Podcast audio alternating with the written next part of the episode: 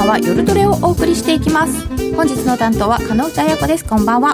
今日も夜トレは FX 投資家を応援していきますよ。本日のゲスト荻野金夫さん。こんばんは。よろしくお願いします。そして FX プライム by GMO の上田真理人さん。こんばんは。よろしくお願いします。よろしくお願いいたします。そしてノーディー。よろしくお願いします。ノーディーすでに夏バージョン。あれ髪切った？あそう髪切ったんです。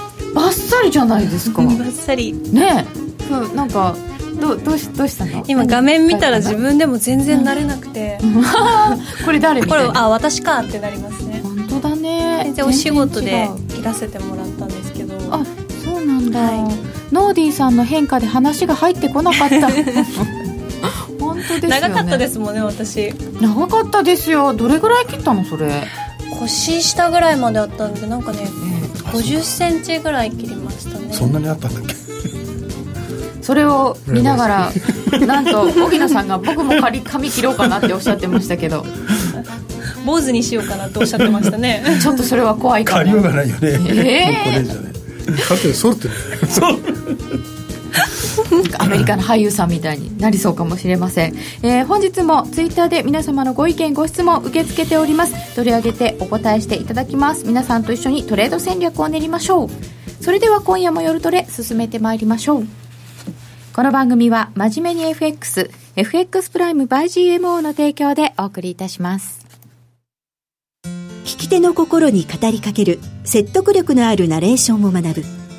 響きの良い日本語で話せば思いは自然に伝わります。話し方にさらに磨きをかけてプロのナレーターにチャレンジしてみませんか？ラジオ日経 CM 番組ナレーターカレッジでは第57期6月生を募集中。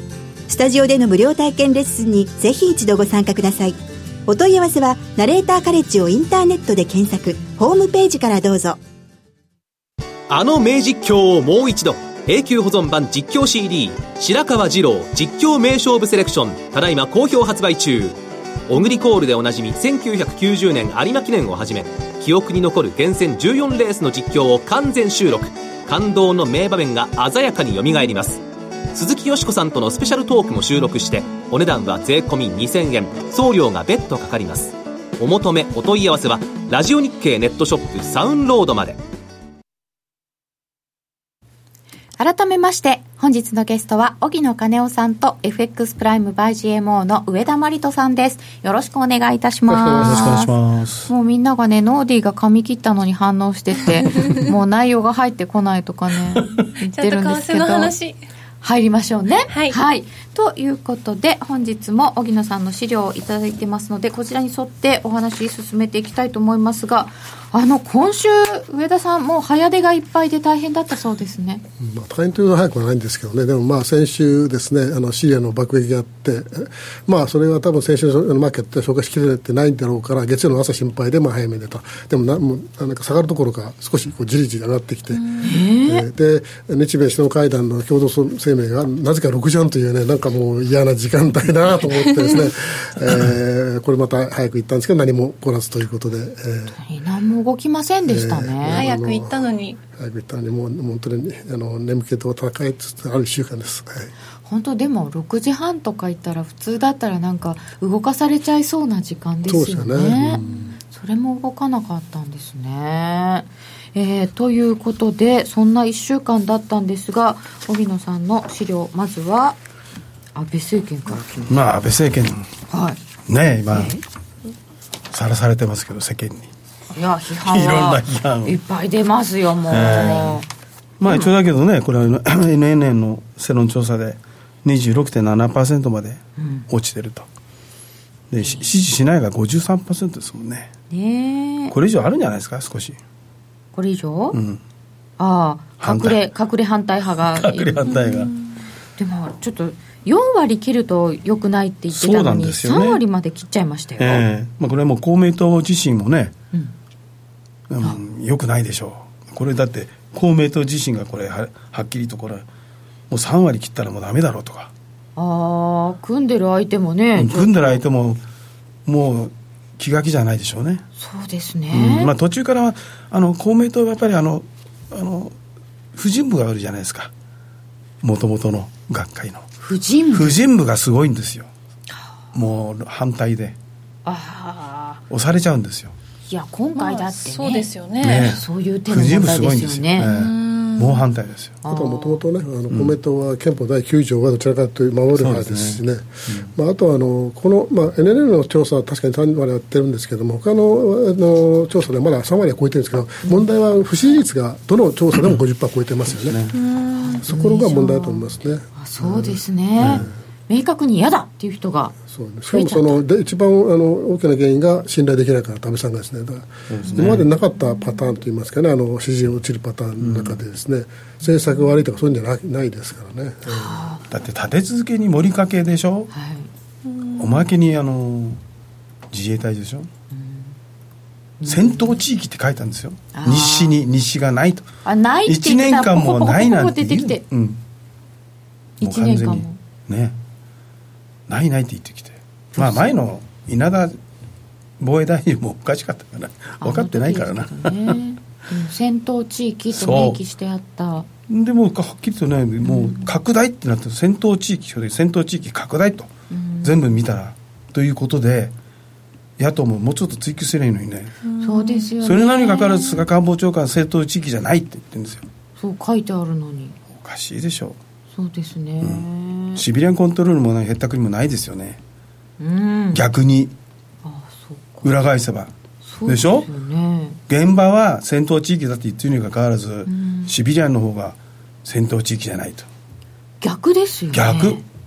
でしょ？あそうだわ、ですよね。うんまあ、だから現場は本当のことを言わないと危機意識持ってもらえませんし、ん。だからそういうやっぱりこうきちんとした議論を積み重ねをしてあのやっぱり自衛隊の活動を理解してもらおうと現場は持ってるわけですからそれをあの無理やりなんかねこうなって曲げてるのはむしろ、うん、背広組じゃないですかね。ですよね、ああこれ大変なことですね。そうですよ、あのアメリカの政権でもあの人がいっぱい辞めさせられた時にあ大事な軍人の人がいなくなっちゃったねって言って軍人の人が一番戦争について慎重なのにねっていう話を聞きました、え えうん。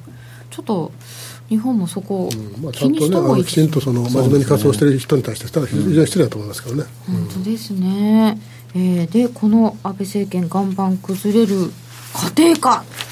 これででもこの先まだいろんなことがあるんですよ、まあ、一応これあの直近のやつでね一応、まあ、日中が、まあ、し本当に7年半ぶりにうん。一応話し合いしてなんとか、まあ、中国主導で、ねはい。進んでるんですけどね、まあ、日本はやっぱり外交はダメ下手くそですよね。ですね。完全にあの刈り上げ君にやられましたよね完全にまたあの日中だと中国はしたたかですよね。そうですよ。米中だってかなり振り回してますよね。そう。もうテーブルの下でハンディンハンですからね。あ？テーブルの下でですか、うんうまく。お前はあっちやれこっちやれって。でしょ？いうそういう感じじゃないですか。太平洋地域息子来てもいいですよとかね、トランプさんがガーって言ってるみたいですけど、うん。ああれお互いに国民向けですよ。うんうんうん。中国だとそうじゃないですか、ね。うん、日本は内向きですけどね、内閣のたそうなんですね。国民のためを持ってないですもんね。でこの日中経済対話の次に日米首脳会談がありまして、はい。この後南北首脳会談もありまして、えいろいろあります、え来週ありますね。うん、南北は。これも歴史的な会談になるかそうなんでもしれないす。ですね、でホットラインが開通したということでええ。ニュースになってましたけどね、ええ。ですよね。初めてですよね、あの電話で直接喋れるという。すごいことですね。だから日本はその割につぼさちきになったんですよずーっとね。失礼いたしました。ちょっと訂正いたしましょう。あの、まあ、脇に追いやられていた。そうです。はい。ですね。はい。はい。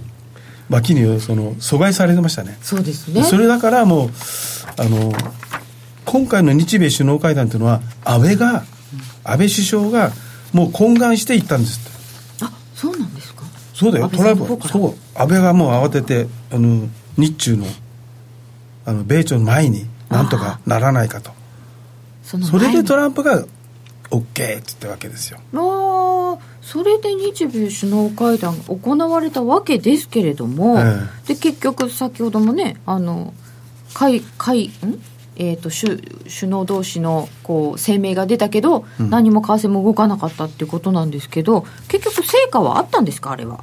あ成果っていうのはそれはもうあのまああのお互いにあの要するに為替について言及しなかったということと、はい。だあと貿易の条件については、TTP とあの FTP と、ね、あの話し合いの中で要するに事務方であのハートライトともうあとは具体的にやってくださいねみたいになやってくだりましたねさいということなんですよね、うん。大枠はそのまま変わってないですもんね結局、まあ、あの為替についてものすごい言われちゃうんじゃないかみたいうん。まな、あ一応監視リストにあの半期報告書為替報告書に出てましたから、一応監視リストには入ってるんだけども、引き続き。あの引き続き、まあ、あのそれ以上言及しなかったということですよね、ただ基本的な線は、アメリカにししてみれば、ある程度の円高を彼らは望むでしょうしね、だってに2003年の時のあのアメリカ、日本がその介介入相当しやったじゃないですか、あの当時ね、全米のお会長が、アメリカは106円台が適正だと。うん。その時まだもう205円とか200あ203円か結構サポートしてたんですよねあの時ね。ドコンって言って、まあ、だから行き過ぎちゃったんですけどね。まあだからあの今回何も言わなくても今度あの、まあ、実務といいますか、ライトハウザーさんでしたっけ、ね、もう強硬派で知られてますからね、まあ、そことせめぎ合いになるとかなりやっぱり押してくると思いますよ。別にだからそそういう意味ではあの首脳会談でトランプさんが押してくる必要なかったわけですから。そうですよね。ええ。もうだって茂木さんとライトハードって言ったらもう格が全然違いますよ。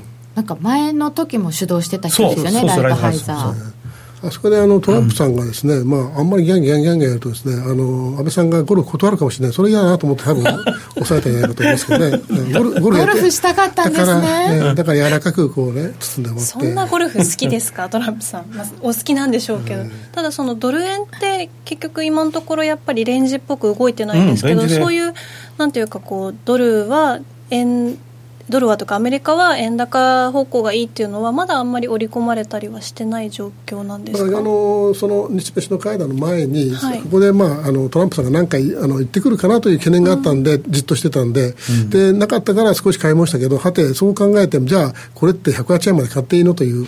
えーそういうのはそのあのこ今後のその利上げのそのところはまあ順調に上げるんですけどもどうもあのちぐはぐな動き原価格も上がってきてるんで、これグローバル経済に悪いよねって言ったらなんかヨーロッパの方が悪くなってきてですね、でそうなるとですねあの前提となるあの安定したグローバル経済というところが見えなくなってくるとなかなかそのドルも買いづらいなと。いわゆる、まあ、典型的な言い方でちょっとチンプなんですけどリスクオンの状態にななかなかならないというところですよね。はい。えーかといってガンガンリスクオフになっていくというわけでもないでもないですね。金利上がんなきゃ上がってるでしょ、うん、金利上がっちゃいましたうんね、やっぱりね。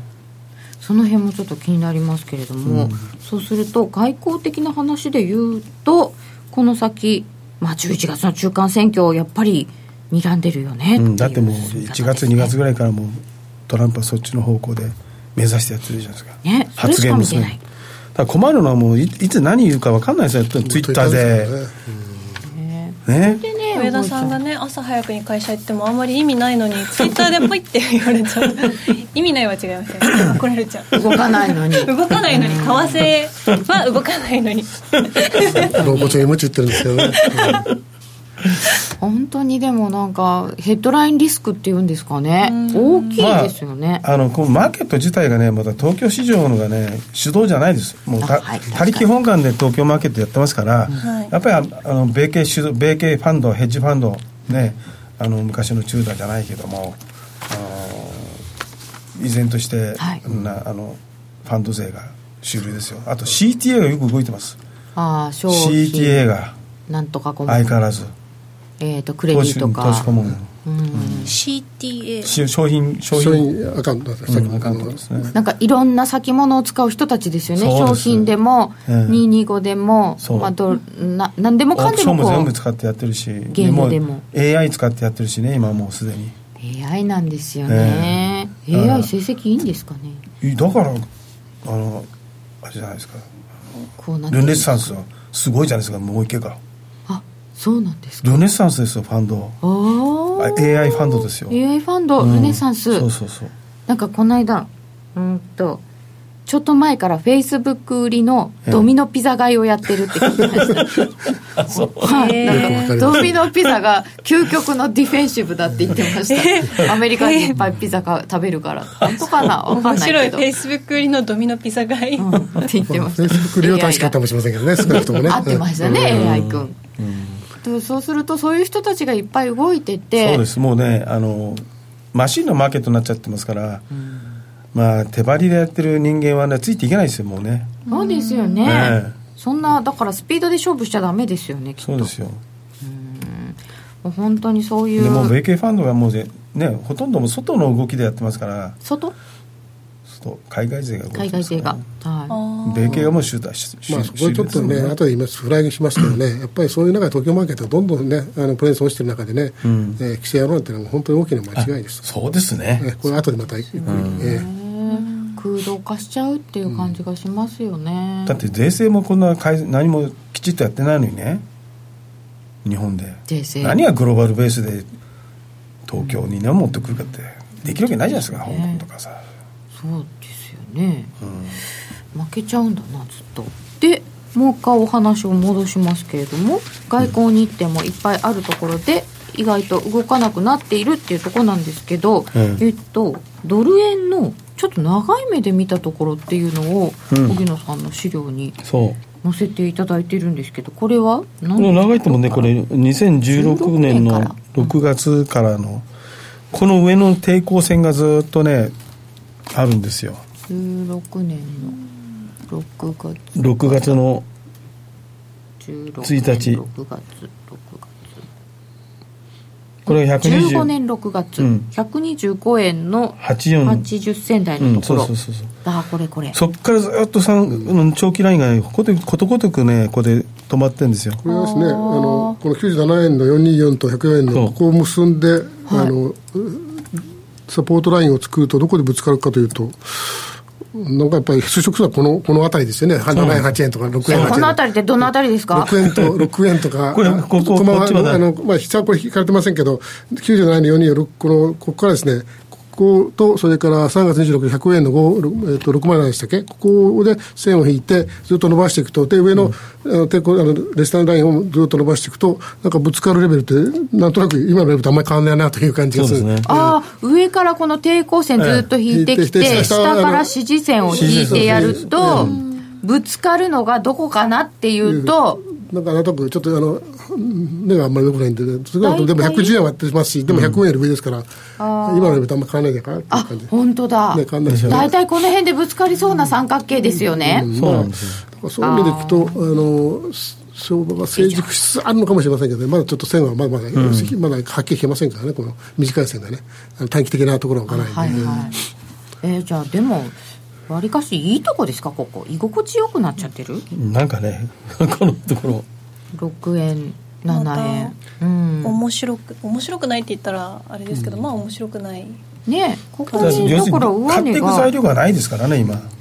あとやっぱり外人はやっぱり日本の政局に対するそのパーセプションとしてやっぱり上値をかけたくないじゃないですか。あこれはちょっとドル、う違う。円は買いたくない、うんうんそんなにむしろその日本の政治リスクみたいなものが海外の人たちは気にしてますか？こ、まあ、ひどい悪いどいですけど。わけ。外人はそういうのが敏感なんですよ。日本のディーラーは自分のところはもうまあそんなの動かしねえだろうとかね。そういう見方がちょっと多いんですよね、かなりじゃあ敏感なんですね、え綺麗に頭を押さえられてる。えでしょう でこの綺麗に頭を押さえられてるっていうことはこう年末にかけては110円とかそういう声もあるんですけどそれはちょっと、うんまあ言って言っていいかなぐらいだよね。行かないかもしれない難しいかもまあ、去年にあの115円をね、とうとうつけられなかったというところですよね、うん、後半のところでこう伸び伸びていくところですね、そこであれもう判定しましたからね。結構いいとこまで行って抑えられたっていう感じはありましたね,、ね。この状況としてね、はい。ちゃんと見るとね。うんそうか。114円台でしたね、高橋確か、高7日までですね、70銭ぐらいはい。まあ、そういうところでですよね。あここ抜けられなかったイメージがうん。ありますね、これが大きく抵抗去年の前半ありましたけどね、その後ですね、ずっといろいろぐちゃぐちゃやって、下がった後で戻ってないと思うんですよね、うん、なこの735ですか、11月6日の、年初から下がってきて、それで一旦ちょっと、あの7円の、来て、その後また持ったんですけど、110円735ですから、ここまでしか持ってないんでね、なかなかこれを抜けると相当のエネルギーいると思いますよ。うん。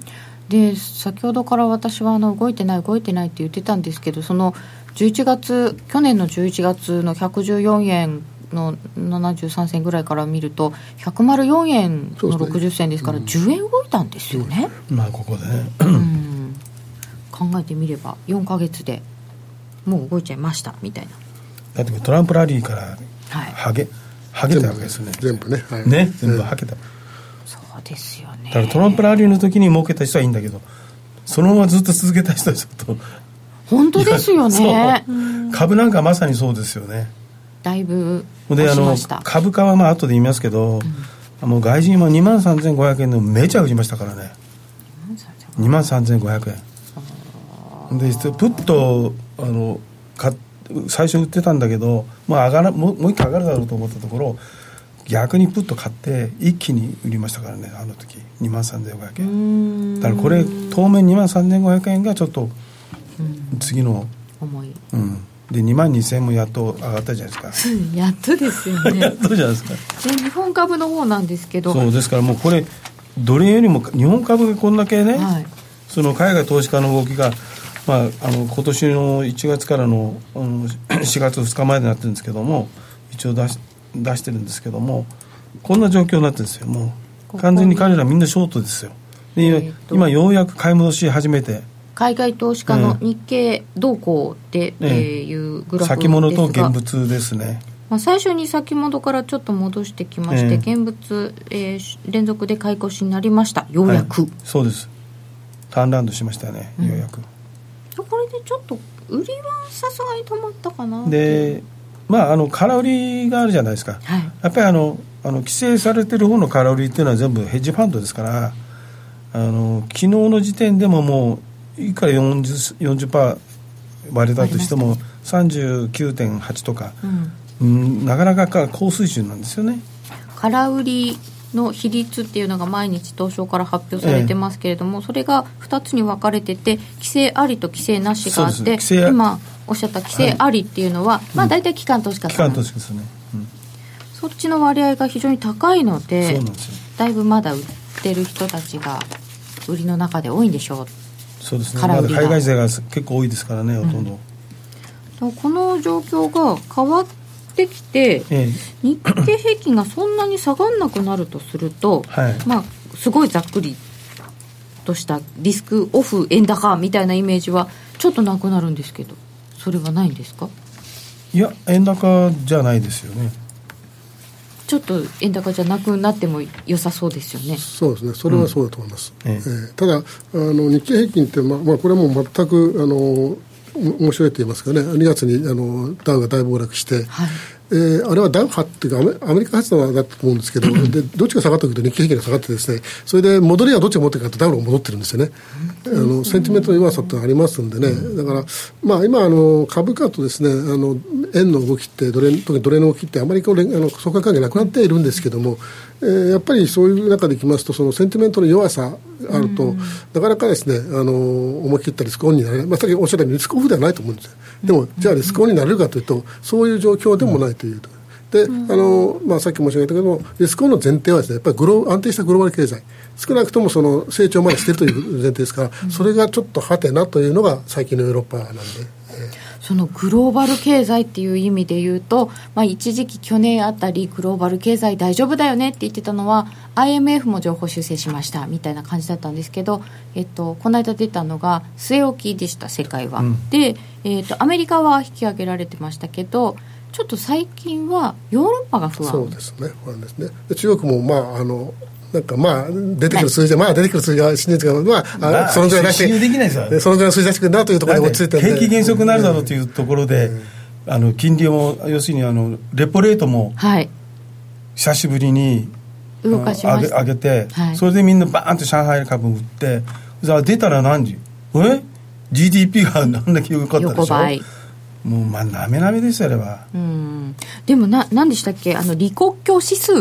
これは信頼してもいいですよっていう。うん、あ李強さんが見てるっていう、あの、えー、と鉄道輸送量とかうん。電力量とかいう、んあっちも落ちてきてるっていう、うん。まあ、インフラがね、そういう一つのあれですからね、やっぱりそういうものはもともと、もう本当、そういうこと実体経済ですからね、えー嘘偽りのない実体経済ですからね。そうですよね、えー実際に動いた、ああ昨日今日でオージー下がってるね。ああなるほどでその欧州もちょっと心配だっていうことになると、ね。ちょっとこの話はどっかに出てくるかな。ヨーロッパがそろそろうん。利上げでしょって利上げってえっ、とイギリスがとりあえず5終了でしょっていう。月ああの利上げで。で ECB がえ今年中に多分もう、えっとあの QE が終わって来年利上げかというところですよね、まあ、ちょっとまだ ECB ってまだいろいろわからないんですけど、ちょっとこの辺のところで、まあ、5月利上げ確実だと思われていた、まあ、あのイギリスが。BOE がどうなるかというところで、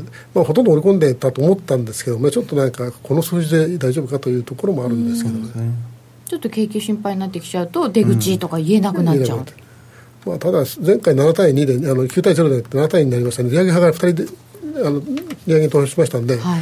まあ、流れから言ったら、まあ、どっちかというと、やっぱりヨーロッパの場合は、あの金スローを嫌いますから、おそらく、まあ、あの上げるんじゃないかと、私はまあ今でも思ってますけどね。えーそうですか。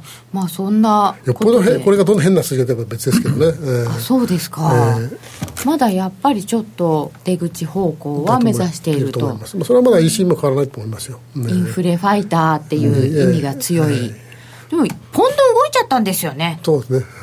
まあこれはムード的に上げて売られてって、なんか上げて下げられて強いですね、まあ5月ポンド5は月金利上げるっていうことと、ええはい。まああとはね武田薬品のあれが煽ってきましたね、シャイヤー問題買収ちょっとね、水を入れムーるとド的にね。下がりましたけどね。ええでもまあ拒否されたからもう一回やり直しでしょう。25日に回答するんでしょうから向こうが、あ25日、ええ。12日イギリスのあのあルールであの12日にやった後はもう10 25日かな。あそうなんですね、ええうんなんか随分多額のお金なのでうん。ちょっと経営は大丈夫ですか？みたいな話も出そうですけどね。あとだから銀行はどこうんどこが融資するかですああそっかそっかそっか、どういうふうに資金調達してくるか、えでも素人なんであれなんですけど、まあ、聞いた話ですけど、やっぱり薬品会社っていうのはもう大きくなければ、もう生きて生き抜くできないらしいですね、ええだからに日本で戦ってもしょうがないわけで、本当にあのグローバル企業になってです、ね、規模でいかなければ、莫大な開発がかかるんで、あのそういう意味でいくと、本当にあの M&A 大切だということを聞きましたけどね。ええどんどんこう合併進んでますよね。ちょっとそのシャイアンの話もあるのでポンドはそこも注目。シャイアンみたいジャイアンみたいだね確かに。お金見たらジャイアン。えーそしてえっ、と先ほどの日本株の話にちょっと戻りあますけど。あ日本株の方ですね、まあ、日銀がずっと ETF ずっと買ってたんですけど、はい。4月に入って、まあ、今まであの0.10とか マイナストピックスがマイナス0.10前場ではい。なると、下がると、まあ、5番 ETF 買いでで出動してたんですけども、はい。今月入ってなんかもう途中からどういったセオリーでやってるのかちょっと見にくくなったんですよね。このいただいている資料で見ますと、全引けがマイナス0.1%ぐらいのところでええ。あったりなかったりしてたんですけど、ええ。0.2%マイナスでももうやってないんですよ。ETF 買ってない。買ってないんですよ。これこれステルステーパリングですかいやいやいやちょっとちょっといや基準だってあの変えてきこのとこずったんですかとあれですよ。そのあの入札みんなあの買いあそっか。やってないですももんオペ今日もだからあのオペ20年もののあれが全然やってないんですよ。と同時になんか知んないけど買いに入ってたんですよね。株も買ってくるし外人が。全部ショートカバー。今まで売ってた分の買い戻しを先物でやってる、えでもあまり意味ないんですけどね。日銀見ながらなんですね。いや日銀も見てるでしょうけどね。でもまあどういう対応してるかちょっと日銀ちょっと分かんないですよねこれ。ねこういうことになるとちょっと日銀これ今模から索してますね今から。どうするか、うん、このままだってずっとどんどん買っていくわけにはいかないですよね、うん、6兆前ですからね。今いくら買ったんだ？これでも連続でこの買い入れがなかった期間がちょっと久しぶりの長さになると思いますね。だって0.2でもね入ってないんですもん。うん。どうするんじゃ？しょうね。なんか買わなかったら買ってくれるって思ったんですかね。誰から？誰かが。でも意外とだからマーケットの外人なんか ETF はもうあれ0.1トピックスで下がれば5番入るなというともう前もって5結構番ねそれで皆バンバンって買ってきて日本人もやってますよね、やってました、うん、で入ってこないなともすぐ売ってくるからね。すぐ売っちゃうそうすると日経平均については、まあ、外ちょっとこれからクエスチョンですね。のね、はい。はい、腰転換などはありましたが、まあなんだかんだ言ってもやっぱりもう外国人主導ですから、まああの13週ぶりの買い越しになりましたからね4月の第1週で。1月1週以来。13週ぶりですよ随分売った。売りましたよ。なので、まあ、ちょっと買い戻してもいいでしょう。ということですよね、でこれがまあ一応日本株の投資動向。はい。で一応これ日経平均と。でも直近にこれ分かりやすいのでこれももう分かりやすいですね。ねわかりやすい去年の9ピタッ月と。9月以降の状況を見れば、で株価がこの出来上がったと同時にぱ海外勢がこう買ってこないと日経平均上がんない上がんないんですよね。彼ら売ると下がるし、本当。ああやっぱりそうでしたえね、えっていう感じ。で2万3500円のところですよこれ、ああ、ええ。バーンと下がってるの。こうこっから、なるほどなるほど。2万3500円。えで先ほどお話しいただいた空売り比率のグラフも。えそうです載せていただきました。この40%あたりをずっと上回ってた。うん。ずっと上回ってましたけど、ここでもずっと売ってるしねこれ合わせると。はい。あの株外人債ですね、これがちょっと気になるところです。っていうことですよね、はい。でで一応ととりあえず面白いのは金とプラチナとドルのドル円の推移なんですけど。何ですかこれ？金金金高いですよね、うん、だからこの動きがドル円にちょっとずれるんですけども、はい。あのー先にあのあれですねあの、え一番上がニューヨーク金。うん、金です。で真ん中の赤いのが赤いのが円ですね。ドル円。ドル円の動きなんですよ。ほうほう。で下がプラチナなんですよね。下がプラチナで。意外とプラチナの動きになんかうなんか沿ってるような感じもしないでもないんだけど、先金が直近が違うんですね。直近が。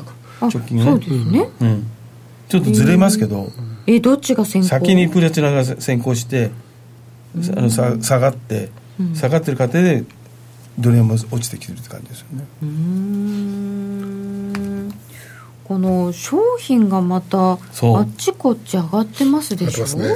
そうですよこれね。こう原油が上がってやっぱり物価指標も上がっちゃいますよね、そう原油はやっぱりあの長期金利に影響しますからインフレ懸念で、うん。だから去年昨日もその辺にちょっと上がってきましたよね。で長短金利が縮小し,、てますから10年ぶりにね。2007年以来2007 10年ぶりってことは？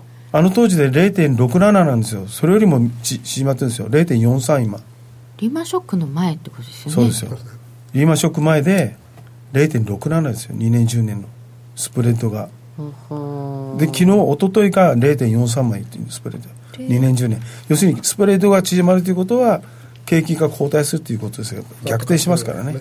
長いとこの金利が、うん。まあ、景況感を表すんだと思うんですけど下がってき下て、がってきて。あの金融政策に反応するはずの2短期金利年だけ上がってて。うん、そしたらもう景気後退ですからね。もう来年来年そそ今年？そそこになると株が売られるわけですよ。そうですよね。景気後退っていくところで株が売られたわけですよ大体長期金利が3%乗ったらちょっと株は影響を受けるんじゃないかっていう説もありますよね、もう2.9 2.9前も2.9台の時からまだこうこうシュワッとなっててなかなかねタイミングといいますか、まあ普通ならばあのこれだけあのコモディティの価格が高いんであればまあ債券売ってつまり金利上がってココモディティにあの、ね、お金がいくというフロフロは見えてもいいんですけど、ねそそういう感じもないんですよね,、まあ、ね。どっかそのここのそのコモディティ価格って原価が何だろうなというのはちょっと私もよくわからないんですけどね、えープロに行かないとわからないと思うんですけどね、えー普通だったらそういうお金の移動があっても良さそうなところ、それはないんです。ね、うん、あんま見えてないですねそんなところですね。面白い。何なんだろう。ちょっとでも原油が上がってくるのは怖いね。国民生活的にも、そして今後の予定ですが今後のイベント主なところはこんな感じ、うん。今後の予想についてはまた詳しくお知らせの後に伺おうかなと思って。はい。ではここでお知らせです。約定力で選ぶなら FX プライム by GMO レートが大きく滑って負けてしまった。システムダウンで決済できず損失が出た。などのご経験がある方はぜひ FX プライム by GMO のご利用を検討してください。FX プライム by GMO では数多くの勝ち組トレーダーが認める約定力と強靭な FX サーバーで安心してお取引いただけます。現在 FX プライム by GMO のホームページでは勝ち組トレーダーのインタビューの記事を公開中。勝ち組たちの取引手法を学びたいという方はぜひ真面目に FX で検索を。株式会社 FX プライムバイ GMO は関東財務局長金賞第259号の金融商品取引業者です。当社で取り扱う商品は価格の変動等により投資額以上の損失が発生することがあります。取引開始にあたっては契約締結前交付書面を熟読ご理解いただいた上でご自身の判断にてお願いいたします。詳しくは契約締結前交付書面等をお読みください。さあ踏み切ってジャンプ！お待たせしました。あの踏み切ってジャンプ T シャツに2018年版がついに登場。定価税込2800円。色はブラックとオレンジ。サイズは MLLL と3種類ご用意しました。ただいまラジオ日経サウンロードで販売中。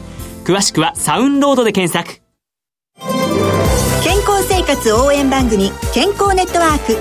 4月から毎週月曜夜10時に放送時間が変わりました皆様の健康美容のために役に立つお話を毎回専門家をお招きして伺います。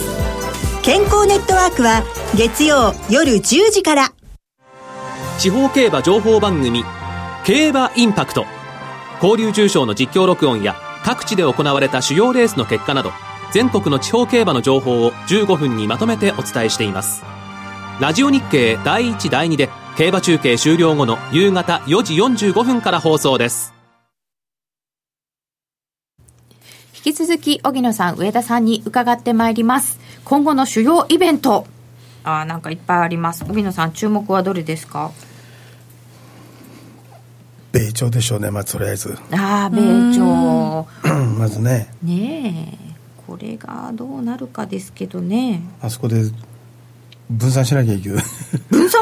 要するに、な、会議が。会議が。うん。だけど、もしかしたら、トランプ自身がツイッターで言ってるのは受け入れなければまあ出ないよとか行かないよとか。なんか開かれないかもしれないみたいな、ね、言ってるんですよね、だからそういうのが分かんないんですよね彼がね、うん、突然言うから。ね、やっぱなしみたいなこと。平気で言いそうだから怖いですよね。側近が大変だと思うんですよ。本当に。ね言いたい放題でしょそうツイッターが先ですからね。ね、ツイッター先で。すよね、あ俺解任されてた、あれ笑っちゃうでしょ。思っちゃいますよ、ね、ありえないですよ、ね、カードなくなるんだとかねあれ場所キープしてたのになみたいな。普通の会社だったらね大変なことですよね。本当ですよ、ね、別にもっと大変ですけど国だから。いや確かに。だからまあ側近の方々は。いろんなその指示してやってるのは確かでしょうね。だポンペアなんてね、あのもう内密に行って生かして行って聞いてこいお前って先にねですね。あれ多分安倍さん知らなかったと思いますよ、ね、だだから全然もう蚊帳の外。蚊帳の外ですよね。それなのにかかわらずねもうフレンドなんてよく言ってるよね。お揃いネクタイです。お揃いネクタイでいくっていうね。でこの米朝、うん、まあ、ちょっとこれがもしうまくいったりなんかするようであれば、うん。一気にリスクオンとかあるんですか？ああ地政学でリスクねやっぱり外人の方が外人の方が反応はいいですから。ああそうですか。日本人あんまりピンとこないですよね。そうね近いのに。だってうちはちち近くの 他人じゃないけど。ああそういうことになるんですかね、うん、あんまりピンとこないでしょ。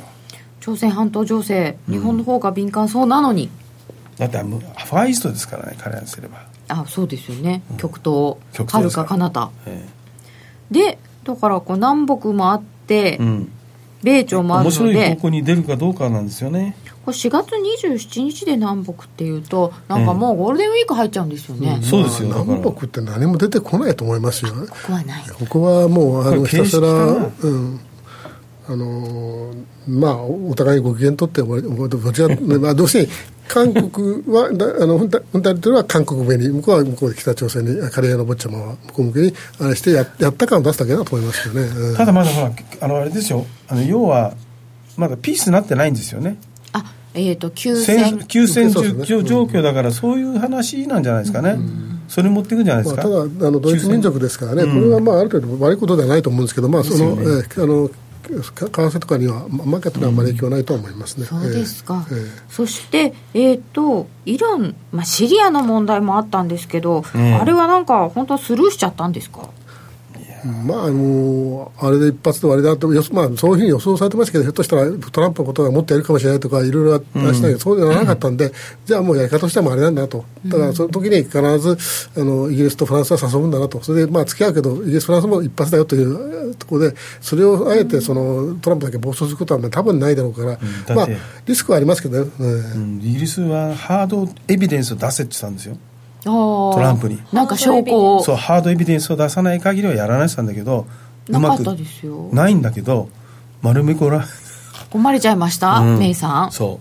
でも今回、まあ、うでもほらあの一応ねあの単独の攻撃じゃなかったんで、そう去年ブとは違レーキって、ねちょっと違いますよね、まあはい、あのメイさんはどちらかというと、ロシアを意識してやったと思いますよ。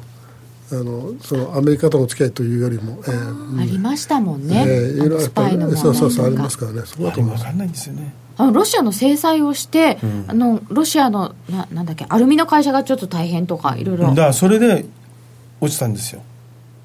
それで落ちた？あれが。あれが？ルーブルが。あそうそうロシアルーブルが。ロシアルーブルが極端にも10%起こったんですよ。すっごいことね。でも去年ってロシアって実は結構なパフォーマンスだったんですよね、うん、去年はね。石油がある程度安定してたから。だってあそこは予算は全部石油であの原油のプライスでフィックスにしてで調整していくから、うんうん。原油にあの何？連動してるんですよ。原油連動ですよ。あー。予算が。まあ、そういう意味では原価格がこれだけね、来るとまあ安定はしあのフェーバーではあるんですよ。ね。ええあロシアにとっては、あーまあでも本当にこの間のシリアの時もロシアが噛みつかなかったのでそれも一つ安心という、ですね。えーということはこの後は、えー、と米朝首脳会談6月にずれ込むかも5月中っていうところを目指してやっていくんですけどそうすると,、えー、とここからゴールデンウィーク？ゴールデンウィークでもうみんなやる気ないですよ。今やる気ないですか？あんまりないですね。もともとやる気ないとこ持ってきて。もともとやる気ないのに。日本人はもうととにかくゴールデンウィークね、まあ、東京市場見てくださいよ。このもう東京市場いらないんじゃないかっていうシーンとして話る感じですか。ら、ですから。シーンと。ね。本当ですか、じゃあそうするとこれから4月5月連休明け5月相場ぐらいまでってドル円はあんまり動かないですか？特に奴隷はそうでしょうね、まあ、だからあの、まあ、マックス108円の50、どちらかというと私はまあ上に行く可能性はは高いと思うんですけども下は106円の50という、だからどっちかというともう1円上は伸ばす形じゃないけどもう1円50銭ぐらい伸ばす形もあるかもしれないけどこっちは下は6円の、まあ、50もないけど5円の80、90うんだから7円割れたらというところもあるかもしれない、ただよほどのことはない限りですね。よほどのことは起こりそうにないんだよねなんか、えーさっきね。でもまあ5円台は実需的にもう5円の50から買いきっちり、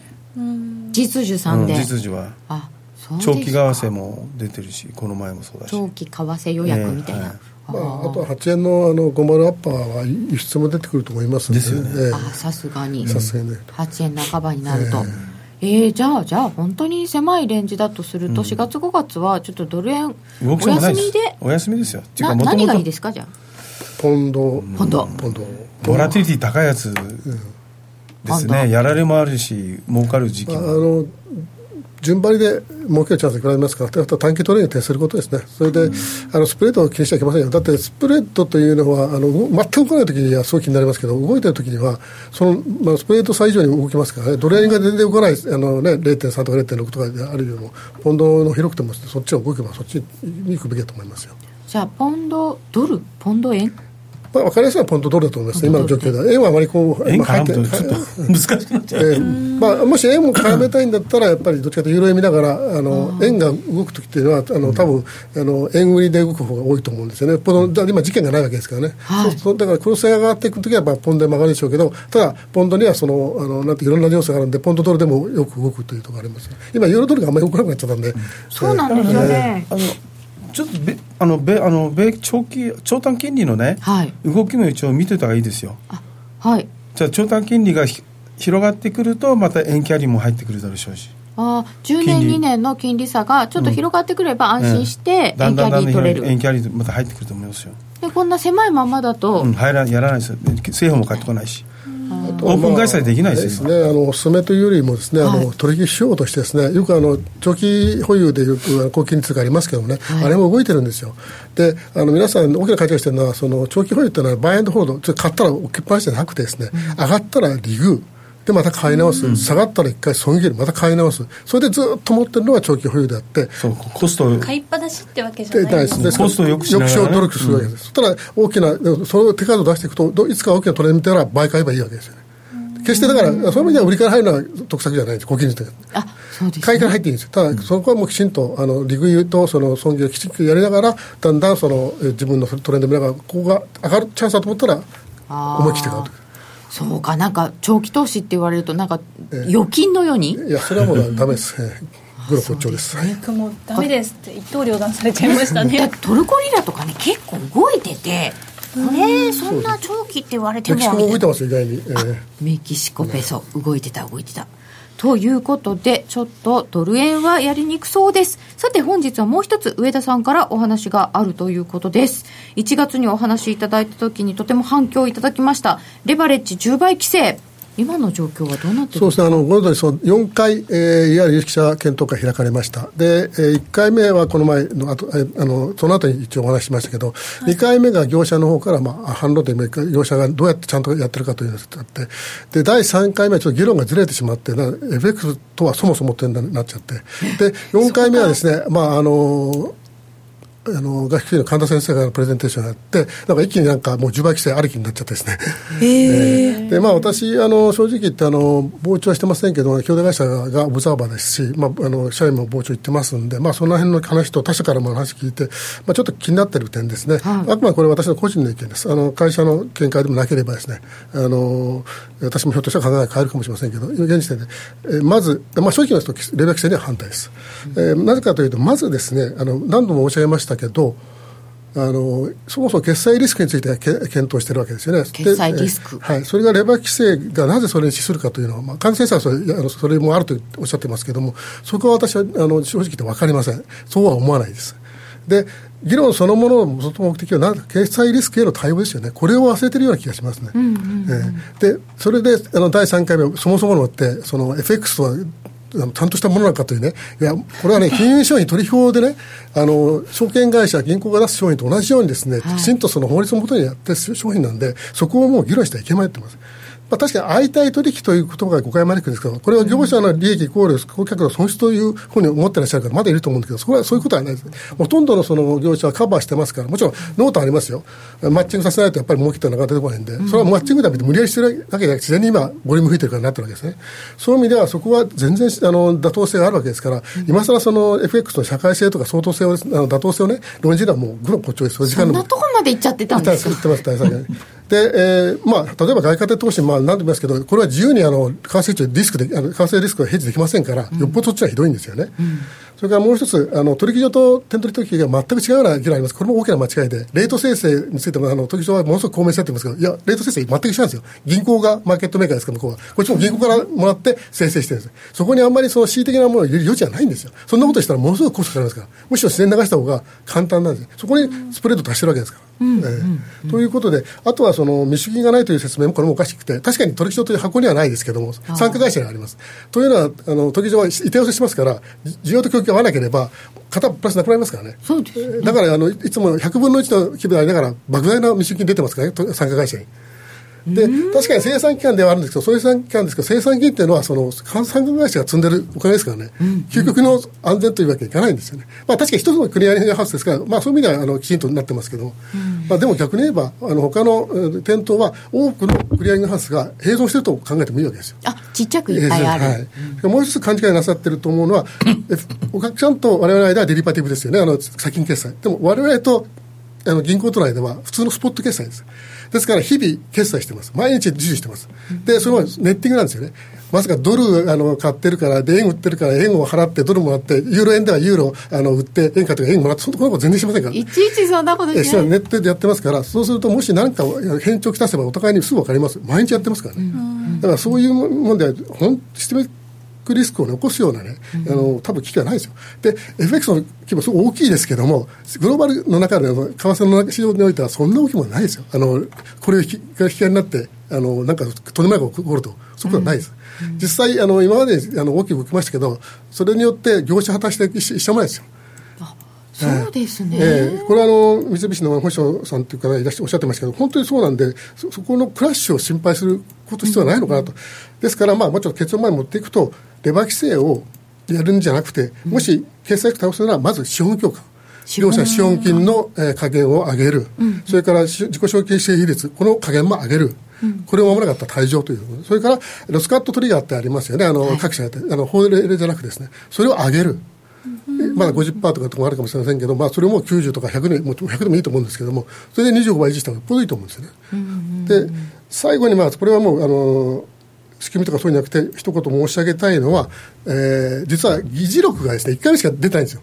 あその4回も会合あったのに、えー、まあ、4回までなってどうして2回目、3回目出ないのかということで、今、今これほどね、文書、まあ、公式文書はないですけどね、あの問われてるときになぜ議事録出さないんだろうかと。いろんなところで文書問題になってますあの傍聴に行けばいい人、あれ、定員がありますからね、実際に行けない人もいますから、そこはやっぱり議事録きちんと出していただかないと。そうですね、えー、もうだから、えっと、2回目が、えっと、2月、えっと、2月でしたかね、確か、ね、3月、あ、ごめん、3月12日。だ。